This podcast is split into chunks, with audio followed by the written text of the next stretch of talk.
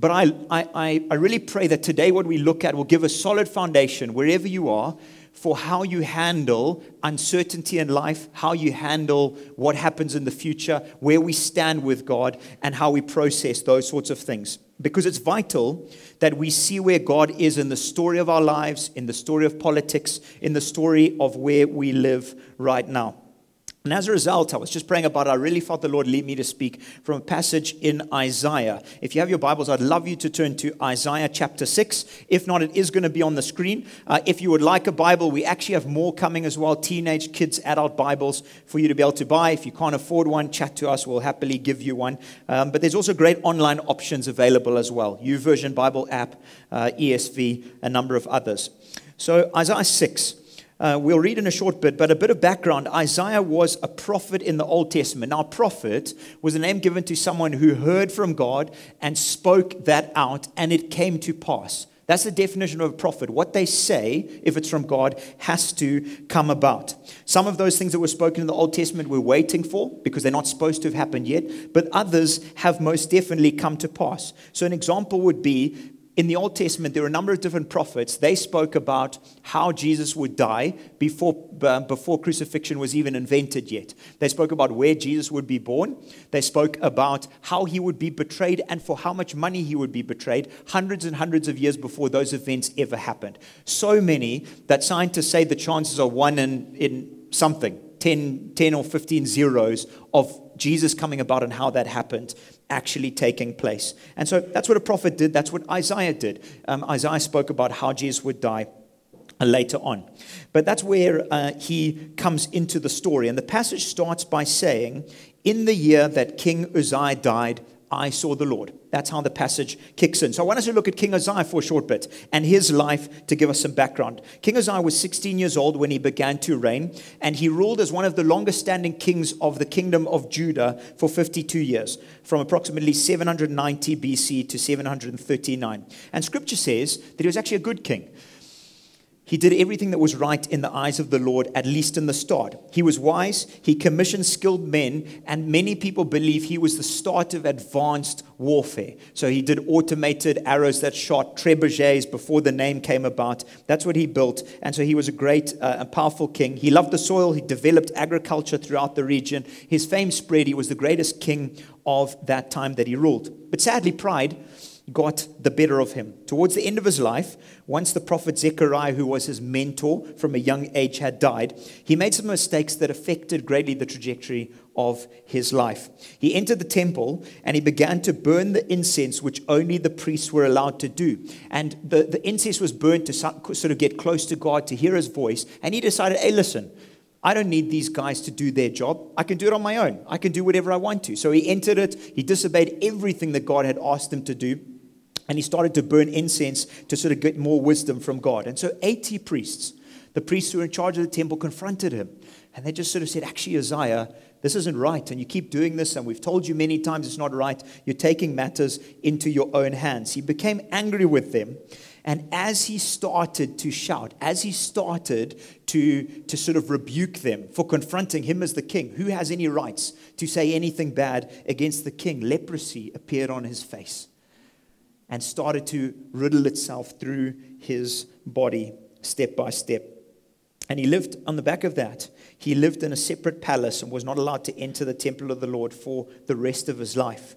His son had to rule in his place. And so it's this incredibly sad story of so much promise, and yet pride and arrogance affecting the trajectory of his life and him not turning back to the to God in the process. And so that's a challenge for all of us in all of our lives, to live humbly and to follow God. And so the prophet Isaiah is speaking right after King Uzziah has died. He's now died, uh, and he's speaking into that. Notice what he says. In the year that King Uzziah died, I saw the Lord.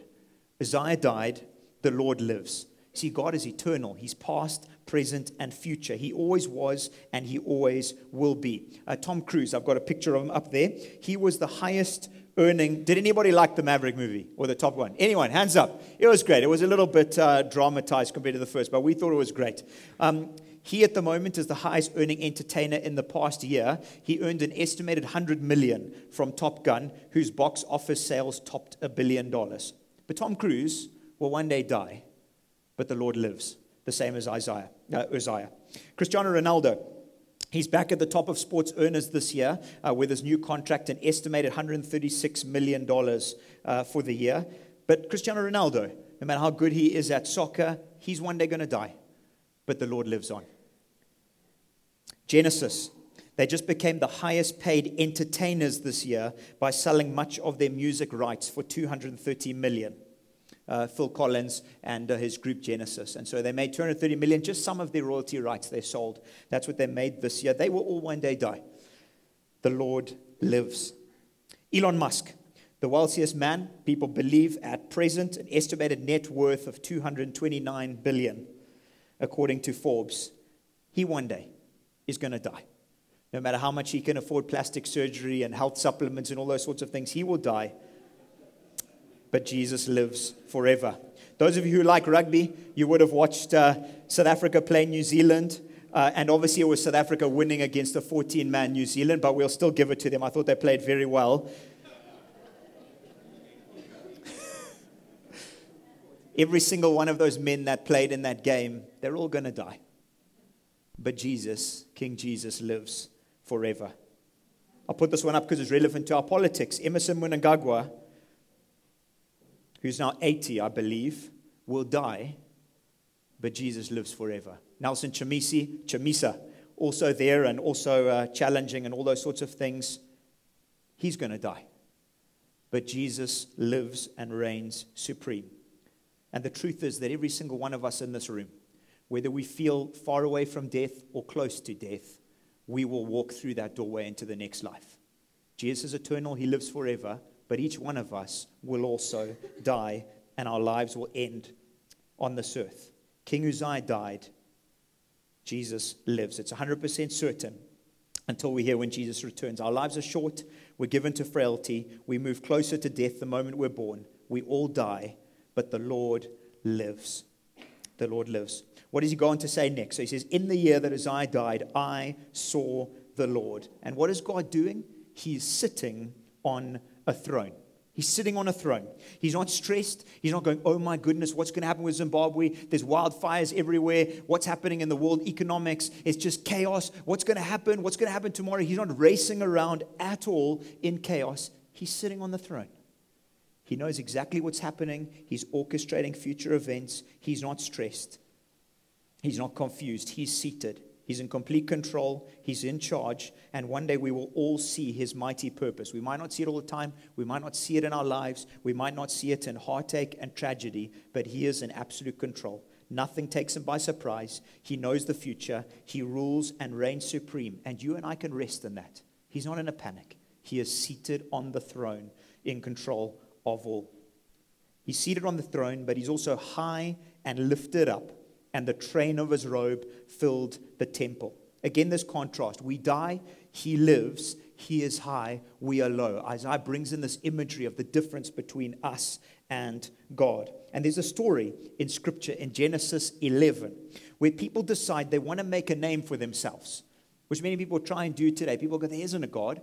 So the role of for me in life is to make the greatest name for myself, to be the most successful I can, to be the most famous that I can. And that's what I'm going to devote my life to. And these people tried to do it. It happens centuries ago, and it will continue to happen. So they decided, we're going to build the biggest tower that's ever been seen. So that's what they did. And in Genesis eleven, it speaks about it. It was called the Tower of Babel. And the funniest part of the story, this is what it says in Genesis eleven, verse five. They're building this tower. They say, we're going to build it up to the heavens so that we can be like God. So we can be, we're going to build uh, maybe the Burj Khalifa. We're going to build bank accounts. We're going to build businesses so we can be like God. People can look to us as if we're like God. This is so interesting. And the Lord came down to see the city and the tower which the children of man had built. Don't you love this picture? Guys going, we're just going to get up to him. We're going to be like him. But God has to come all the way down to their small tower that they thought was so big to meet with them, to speak with these people. God, we're going to come up to where you are. And during the work, God comes down. He is high and we are low. He is lifted up. That means magnified, greater than anyone else in all creation. Anything else we can place our value on is nothing compared to him. No bank account, no success, no family members. Nothing matches up to him. And he's got this interesting phrase, the train of his robe filled the temple. I don't know if you've been at a wedding before or recently where there's been a long train. Now, that's probably one of the longest that I've seen that I managed to find um, for the photo shoot. But maybe some of you have been to one where there's a, a slight bit of a train. Has anyone been to a wedding where either the bride or the dad or somebody else trips on the train? Anybody? I have. Anybody else? Hands up. It's a really awkward moment. Nobody? Oh, one over there. Nobody else. A few of you guys. Proper awkward, eh? And everybody is sitting there going, please just get down the aisle safely. Like, please. And it's really awkward. And then you're not even focused on that. You just, it, it's a probably awkward place to be in. But anyway, there's something special about that long train of a robe. When uh, um, Prince William and uh, what's his wife's name? Yes, Kate. When uh, when they sort of are getting married or when there's coronations, there's the super long train of a robe that is there. And that's a long one. But now this is what it says. It says the train of the robe fills the temple. So I want you to imagine this. I want you to get this in your mind. So there's a wedding happening, maybe just in this room, and it starts to come. And maybe I'm presiding over this wedding, and there's groomsmen, and there's a bridal party here. And so people start coming down here to the front, and the bride is coming, and the train is still out the door. So there's people following with, and the bride sort of stands, and, w- and I'm just waiting. It's, Sorry, can, can you guys keep coming through? Can you bring the train through? So they keep coming through all the way, and then eventually I have to sit, and I have to say, I- I'm sorry, sorry, bridal party, can you guys move to the side and sit down? There's actually not space for you guys at the front because of this bride's train. So they bring it through, and eventually it keeps filling up, and more people are bringing it in from down the road. And I was sorry, guys, it's great to have you at the wedding, but can all of you guys leave and stand outside because there's not enough space for you in this wedding. And so the train is filling up uh, this, this hall, and in the end we're all standing outside. That gives you a picture when it talks about the train of God's robe fills the temple. And it's not an arrogant sense. It's giving you this picture of greatness, of otherness, that nobody else needs to be in the temple except God himself. And we want to catch the wonder of the greatness of him. That's what Isaiah was seeing, the absolute otherness of God. Not just that, it then says in verse two, above him stood the seraphim. Each had six wings, with two he covered his face, with two he covered his feet, with two he flew. Now seraphim was the collective word for seraphs, a type of angel. And these angels in the throne room, they sound pretty scary to have six wings, two eyes covering their faces, two covering their feet, um, sorry, the wings. Um, they have different eyes. It talks about this in other places. They're a bit scary, but that's just because we're affected by what we think is normal in an earthly sense. But actually, the God, the Creator, can create anything that he wants and any type of animal or whichever else that he wants. So those angels are a little bit like that. They exist to serve God, and they're powerful. Do you want to know how powerful his angels are? In two Kings nineteen, verse thirty-five, and actually in history, it says that there was this army that was defeated and destroyed absolutely overnight. And, and to this date, nobody really knows why or how it happened. This is what it says, two Kings nineteen thirty-five. That night, the angel of the Lord, one angel, went out and put to death one hundred eighty-five thousand men in the Assyrian camp. When the people got up the next morning, they were all the dead bodies. So as I said, historically, Christ follower or not, people have a question mark about what happened in this military attack. One angel killed one hundred eighty-five thousand men. That's the power of about three atom bombs. The atom bomb, in its initial blast uh, in Hiroshima, they estimate killed about sixty thousand, and from there it just extended out from the gases. But it's like the power of three atom bombs, one angel. And Jesus said, when they were about to, when they were arresting him, Jesus said, why did you guys come with all of this sort of your might and, and your weapons when they came to arrest him? He's like, if I wanted to, I could call twelve legions of angels to defend me. But actually, I'm choosing to go to the cross. But I could call twelve legions. One can kill one hundred eighty-five thousand people. That's the magnitude of the God that we serve. It's humbling to think of who God is. And to humble us even more, these mighty angels spend their time repeating something over and over. In Revelation, it says day and night. Right now, as we're having this church service, these angels are shouting and singing, holy, holy, holy is the Lord of hosts. The earth is full of his glory. In the Hebrew language, this is so interesting. Repetition doesn't make sense. So when you repeat something in Hebrew language, if you were to say something um, like uh, that, that holy, holy makes sense to us, but it would be the same as saying gold, gold. If something was really pure gold, you would say gold, gold, gold. So for us in English, it doesn't really make sense. But the repetition is proving that Isaiah is struggling to experience and to explain what he is seeing. And the angels, they can't really find words to declare how great God is. So they're just saying, holy, holy, holy. But on its own, holy, just the one single word, is too great to describe. It's over the top. They're struggling to explain the awesomeness of God. Holy, holy, holy is the Lord of hosts. The whole earth is full of his glory. The whole earth. Our bodies, everything that we see, is full of his glory. That means it's the wonder of his workmanship, his creative power and precision. So let's think about this for a short moment. It says in Scripture, Psalm eight and a few other places, that he set the moon and stars in their place, that he knows them one by one. So I want us to do a quick journey. I've done this before. Some of you might have seen this, but a quick journey just into the planets and stars that we see around us. So if we go to the next one, there's the picture of Earth. Some of you can see that's quite small, just in our solar system compared to many of the planets out there, going down to the smallest to the largest, Jupiter. If we go to the next slide, uh, we see the picture of Earth, which I've shown before, compared to the sun, which is just a star. And the sun is a pretty normal star. So if we go to the next slide, uh, we see a picture of an our little galaxy. We see where the sun fits inside that, compared to the galaxy. And if we go to the next one, we see the sun. I just did this one so that we can see it easier, and it takes through some sides. So there's the sun, uh, top left, compared to another star. And now we just go into other stars. You see on the right, there's that big one, Sirius, compared to across the others. And then we see that one compared to all the others, Betelgeuse, the next one. And then going along there, we go to the largest one we know so far, Canis Majoris, uh, on the right. This gives you a picture of the grandness. And it says God threw these into space, and none of these operate randomly.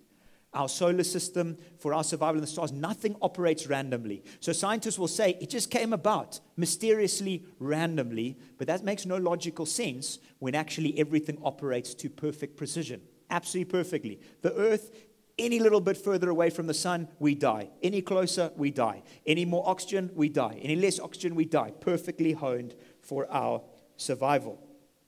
The wind that we hear right now as well. We don't see it, but it happens. So that's a little bit on that side. But also, we can dive down, we can dive down small. We can look out big to the greatness of God that he just threw into space. But if the whole earth is full of his glory, we can zoom down. So when you walk out, uh, we were walking at Art Farm yesterday. When you walk along there and walk on a, a, a grass patch in a field, people say there are hundreds of organisms right where your foot steps that you'll never know about. Hundreds of organisms. It might be bugs. It might be smaller than that. It might be um, uh, like small bacteria. But we'll never know about those things that we stand on if we go small. And so the, the smallest, at least one of the smallest, if you go to the next slide, will be the cell. So there's the cell that operates uh, inside our bodies and, and everything else. And we go even smaller. We get to the nucleus uh, of our cell. Now, if you look at um, if you look at molecules, one of the smaller aspects of our cells. Break those down a bit more, you get to atoms, and you've got electrons surrounding that. Break that down even further, you get down to the nucleus of that. Break that even further, you get to protons, neutrons, and then as you split those apart, you get to gluons, which they're still researching how those work, and you get to quarks, up and down quarks. And they actually say that quarks and electrons, It, it can only be defined as a point. They can't actually define the weight of it. They say they think quarks are slightly heavier than electrons, but it's kind of pointless to define the weight of it because it kind of doesn't have a weight. But down to that size, they operate perfectly, absolutely perfectly. There is no randomness from the smallest that we see to the greatest that we see, and that shows the earth is full of his glory. When it says full of his glory, that word for, for glory is this word called kabod, which speaks of weight. It's a Hebrew word that talks about weight. It's a heaviness to who God is. When God comes, there's almost a weightiness in the atmosphere. And we've had this a few times at church. We've had this where we are praying or we're singing, and in a sense, it just feels like the atmosphere changes in the room. We just sense we're here, but also it doesn't just feel like it usually feels. When God comes, there's almost a weightiness in the atmosphere. And when he meets us in our hearts, we feel a difference as well. Uh, when Jesus had risen and he had come back to earth, he came and he was walking and talking with his disciples. And they didn't recognize who he was. He was the risen Jesus. And they talk and they chat and he heads off. He says, I'm going a bit further. And they stop at the village. and the one stops to the other when they work out who he is. And he says, but didn't you feel your heart burning within you when you were speaking to this person that you didn't know? When Jesus speaks, you feel a sense of him being different. Maybe for some of you who've never encountered God before, maybe you're here for the first time. Maybe when we pray at the end or as we've sung, maybe it's been that you've had goosebumps or you've shivered or you've just felt, oh my goodness, something feels different. That's his presence. That's his glory invading your heart, because he's a real God who's with us and he is close. God's presence came in a cloud with the Israelites. Um, uh, we prayed, uh, just a few of us, um, for the school. Um, the board was happy with it, and uh, and I was asked to come and just, just to pray for the school, for the E C D and the prep school and the college. Can I tell you that when we prayed, there was just this awesome sense of God's presence, of him being close. He just came in a profound way. You feel his kabod, his glory. I trust you feel that today. It says verse four, and the foundations of the thresholds shook at the voice of him who called, and the house was filled with smoke. And I said, woe is me, for I am lost. I'm a man of unclean lips. I dwell in the midst of a people of unclean lips, for my eyes have seen the King, the Lord of hosts. And Isaiah was saying, I haven't been struck dead. I'm a messed up person. I've got sin in my heart. Why haven't I been struck dead by just the weight of God's glory? And that shows God's mercy. We've looked at his holiness. Now we look at his mercy. And mercy is not getting what we deserve. Isaiah recognized the greatness of God and the fact that he was a man full of sin, and yet he was still standing in God's presence. He was like, how is this happening? And that's mercy. That's God's mercy. And look at his response. His response is, woe is me. It's a recognition that he doesn't deserve to be in the presence of God and live. And throughout Scripture, due to people's sin, they weren't able to be in the presence of God, and yet he was there. And so this is a good challenge for us, is do we feel the weight of sin in our lives? Does it affect us? Do we kind of just brush it under the carpet, or do we feel that weight, that divide between our mess and God's perfection? I think sometimes we think that we're a little bit better than we are. Maybe we downplay our sin. Maybe it's racism that we just kind of think, ah, oh, but it's just part of life in Zim. You know, it's just some things that happen to me, and so I just see people a different way. No, actually, that's sin. We should deal with it. Maybe it's vulgar jokes. Maybe it's things that we share or get forwarded, and we, we just kind of go, ah, oh, it's, it is kind of a bit vulgar, but it's also a bit of fun. Actually, that's sin. We should deal with it. We should think about things. Maybe it's inappropriate content. Maybe it's anger, and we just say, but, but I'm just somebody who's prone to just lash out more than other people. And I just get angry. I just find my hooter on the car quicker than usual. I could just wind down the window and scream and point fingers easier than usual. No, actually, that's sin as well. Deal with it. We, we have God's heart to help us in this. Maybe it's bad thoughts. Maybe it's pride. Maybe it's that sense that actually the business that I built and the possessions that I have, they're actually mine. They're not really God's. I've kind of done it on my own. No, that's pride. It's actually sin. We need to deal with those sorts of things in our lives. I love the challenge for each of us. First Corinthians ten, verse thirty-one. Whether you eat or drink, or whatever you do, do it all for the glory of God. Do it for the greatness of God. Do it for the magnitude of God. Do it because of who he is. We're all going to live with imperfections. We're never going to be perfect. But we can come before God and say, God, we recognize that. Would you help us in this journey? And here's the thing that's so important in it. We don't deal with these things in our life out of fear, because we think somehow God is going to be angry with us. Somehow he's out there with a big stick. No, we deal with it because we're blown away by how much he loves us in spite of our sin. That's what Isaiah saw. Let's keep reading. He comes across something called the grace of God. God's holiness, God's mercy, God's grace. This is what it says, verse six. And then one of the seraphim, one of the angels, flew to me, and having in his hand, he had a burning coal that he had taken from the tongs of the altar. He touched my mouth. And he said, behold, this has touched your lips. Your guilt is taken away. Your sin is atoned for. It's paid for. And the live coal from the altar in God's presence, fire represented purity, represented payment for things.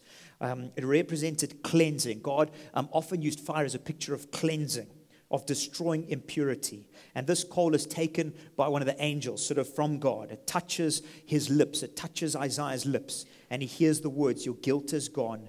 Your sin is paid for. And this was an Old Testament glimpse of what Jesus would do on the cross.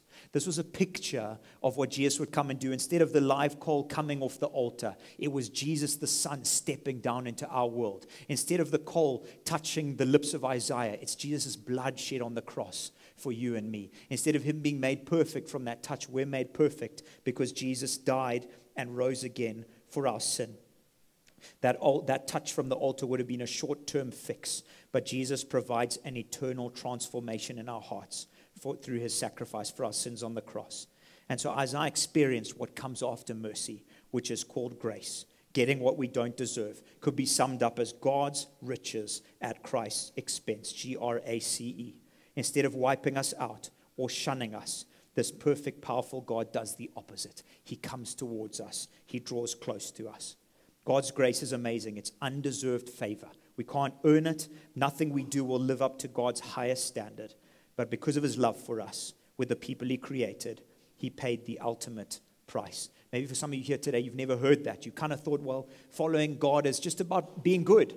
And if I'm a good, upright citizen, if I'm better than the murderer, if I'm better than the adulterer, if I'm better than others around me, that's okay. One day when I die, the big guy in the sky will go, the pass mark's kind of like fifty percent, and you're above the fifty, so you can come and be with me in heaven. You're below the fifty. You can't. That's not how it works. It works that one hundred percent of us can't make the mark. There's no fifty percent pass mark. The pass mark is one hundred percent for each of us. And so that's why God says, you're never going to make it. So I will make it for you.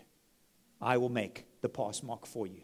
And so you get the pass into heaven by receiving the payment I've made, the one hundred percent pass mark I've made. And so it's receiving a gift. It's not trying harder, but we need to receive the gift. We have to receive it. And what was Isaiah's response as we close? We're going to take communion together as we close. This was Isaiah's response. He had seen all of those things. And this is what he says at verse eight. I heard the voice of the Lord saying, whom shall I send? And who will go for us? And then I said, here I am, send me. And this is so interesting, is that God's giving an open call in his throne room. He's not actually speaking to Isaiah. If you notice this, this is the most interesting thing in this. He's, he's just speaking out from his throne room. Hey, will anybody go for me? Will anybody tell the story of my greatness, of my mercy, and of my grace? Who shall I send? Is anyone ready to tell others about me? And Isaiah, after seeing this, he kind of jumps in. He's like, I'll do it, God. It's this open thing, and in the story, he's like, I'll do it. Please, I want to volunteer for this task. Would you let me do this? You see, when God invades our lives, when we truly understand his mercy and his grace, we just want to serve him. It's not a difficult thing to do. It's something we love to do. It's a joy and it's a privilege. Why? Because we've recognized what he's done for us. We receive this free gift, and on the back of it, we just want to live for him.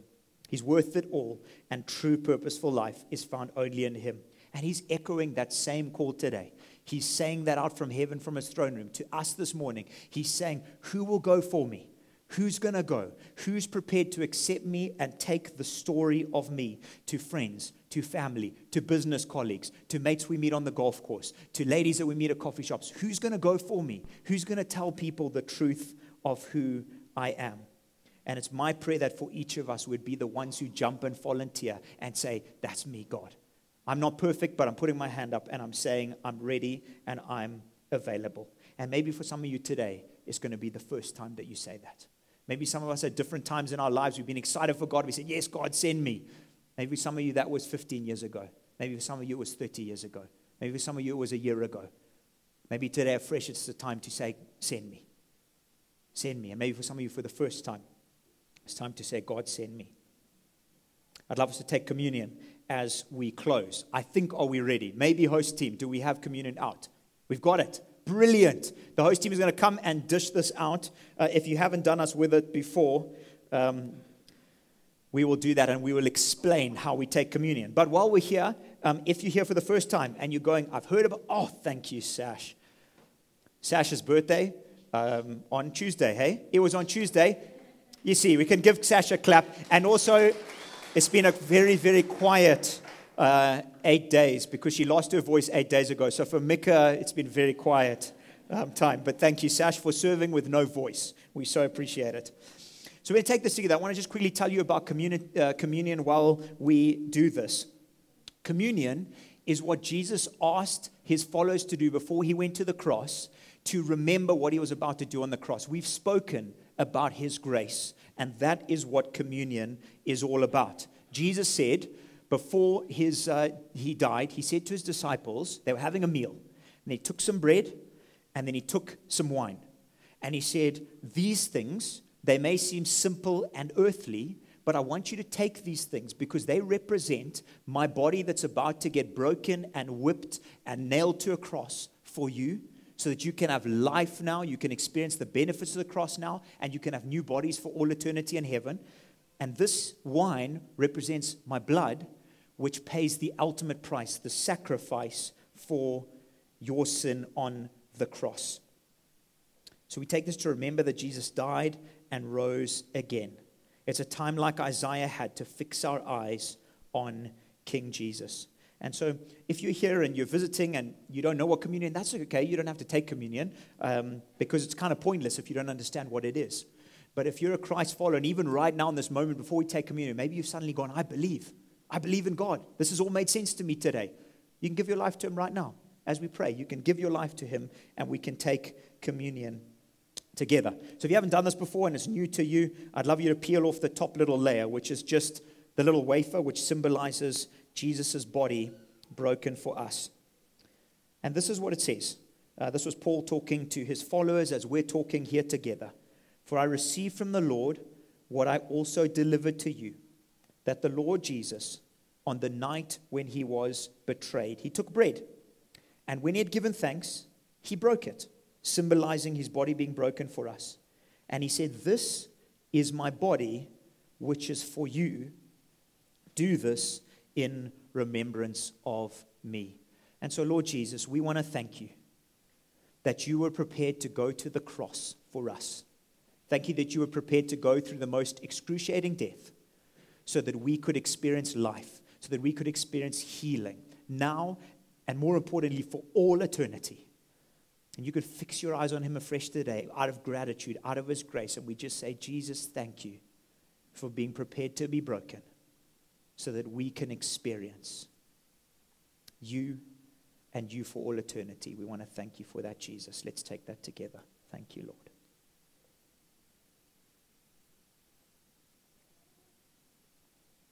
If you've never given your life to Christ, right now in this moment, you can say, Lord Jesus, I believe. You died and you rose again for me. Please forgive me of my sin. Make me new. Make me a follower of Jesus. He'll do that in this moment, in that instant. And we can help you and serve you on that journey afterwards. And then this is what it says next. He said, in the same way, he took the cup. And after supper, he said to them, this cup is the new covenant in my blood. Do this as often as you drink it in remembrance of me. For as often as you eat this bread and drink this cup, you proclaim. What we're saying today is that Jesus, it actually happened. It wasn't myth. It wasn't fake. It happened. You proclaim the Lord's death and resurrection until he comes again. See, in the past, in Isaiah's time, there was all these sacrifices that were made to pay the price for our sin. It was sort of a one-off thing. It kept happening year after year. But Jesus did it once and for all. And so his blood, the ultimate sacrifice, it was acceptable to God. It paid the price for our sin once and for all. And so, Lord Jesus, thank you for your blood shed for our sin. Thank you for your forgiveness. Thank you for your grace. Thank you that you're returning one day. Thank you that because of this, we get to live with you in eternity forever and have a relationship with you now. Your powerful name we pray, and we take this together. We say, thank you, Jesus. Amen.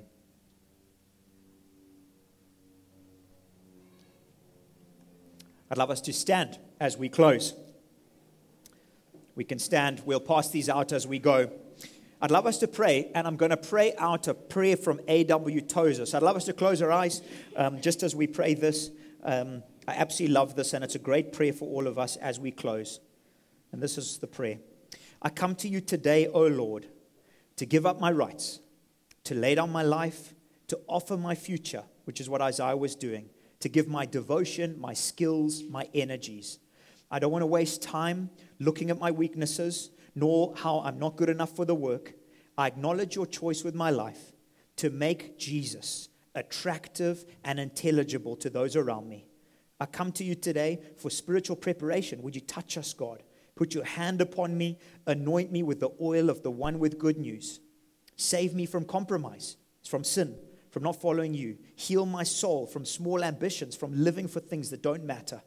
Deliver me from the itch to always be right. Save me from wasting time. I accept hard work. I ask for no easy place. Help me not to judge others who walk a smoother, easier path. Show me those things that diminish spiritual power in my soul. I want to consecrate, or I want to give my days to you. Make your will and what you want for my life, Jesus, more precious than anybody or anything. Fill me with your power. And when at the end of life's journey, I see you face to face, as Isaiah was seeing, may I hear those wonderful, undeserving words. Well done, you good and faithful servant. I ask not this for myself, but for the glory of your name. In your name we pray. Amen. Amen. Thank you so much. Let's be hope bringers. Let's be peacemakers. Let's set an example for Christ. If you want to sign up for men's or women's, sign up over there. If you're new, we want to help you. Otherwise, we can't wait to see you next week. Meet somebody that you don't know, and we look forward to seeing you later. Thanks so much.